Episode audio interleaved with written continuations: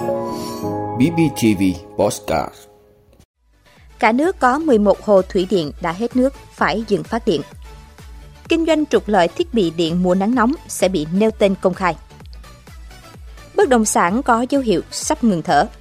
Doanh nghiệp bất động sản giải thể tăng hơn 30% trong 5 tháng. Phát hiện cá sấu đầu tiên sinh con mà không cần con đực. Đó là những thông tin sẽ có trong 5 phút sáng nay ngày 10 tháng 6 của BBTV. Mời quý vị cùng theo dõi.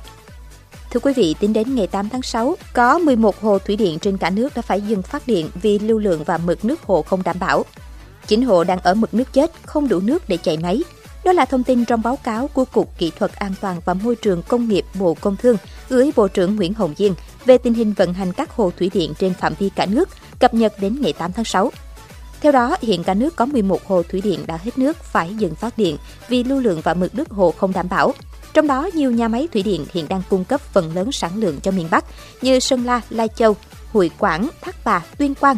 Khu vực Trung Bộ có hồ thủy điện Bản Vẽ, Hủa Na, Trung Sơn. Khu vực Đông Nam Bộ và Tây Nguyên có hồ Trị An, Đại Ninh và Playground. Ngoài ra có 9 hồ thủy điện ở mực nước chết gồm Lai Châu, Sơn La, Thác Bà, Tuyên Quang, Bản Vẽ, Hủa Na, Trung Sơn, Thác Mơ, Trị An.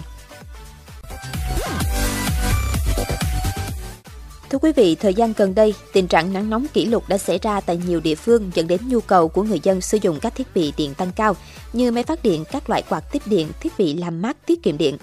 Do nguồn cung hạn chế nên một số tổ chức cá nhân lợi dụng để trục lợi bất chính, ảnh hưởng tới quyền lợi của người tiêu dùng.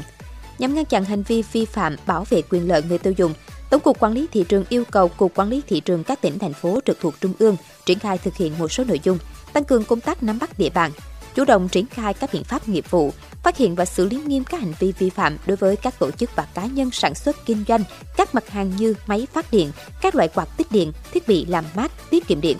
Phó Tổng cục trưởng Nguyễn Thanh Bình yêu cầu các vi phạm phải được xử lý nghiêm và công bố công khai tên cơ sở, địa chỉ, loại sản phẩm vi phạm trên các phương tiện thông tin đại chúng theo quy định. Lãnh đạo Tổng cục cũng yêu cầu Cục Quản lý Thị trường các tỉnh, thành phố triển khai thực hiện và thường xuyên báo cáo về Tổng cục Quản lý Thị trường để nắm bắt kịp thời tình hình.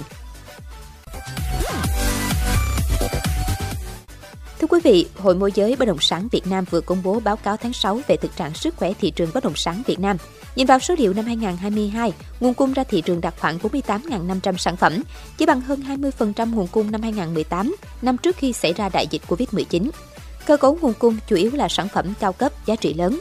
Quý 1 năm 2023, nguồn cung ra thị trường đạt khoảng 25.000 sản phẩm, chủ yếu là hàng tồn kho từ các dự án mở bán trước đó. Thị trường thiếu vắng hẳn thông tin mở bán từ những dự án mới hoàn toàn. Kể từ đầu năm 2022 đến nay, thị trường luôn trong trạng thái khác nguồn cung, đặc biệt là nguồn cung nhà ở giá bình dân, phù hợp với khả năng tài chính của phần đông người dân.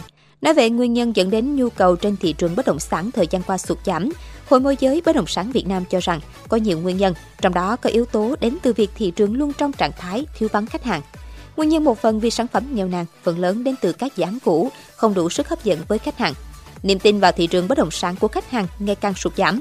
Đồng thời có một lượng lớn khách hàng khó khăn về tài chính do tình hình kinh tế chung. Giao dịch bất động sản cũng chim xuồng do thiếu nguồn cung phù hợp cộng với dòng tiền yếu và niềm tin bị sụt giảm. Điều này khiến cho lượng giao dịch năm 2022 và quý 1 năm nay đều có chiều hướng đi xuống. Sự chống đỡ của các doanh nghiệp có giới hạn, nếu không ngoi lên kịp thời, chắc chắn sẽ bước sang giai đoạn sặc nước, ngừng thở đồng loạt. Thưa quý vị, năm tháng đầu năm 2023, 554 doanh nghiệp bất động sản giải thể, tương đương tăng 30,4% so với cùng kỳ năm trước.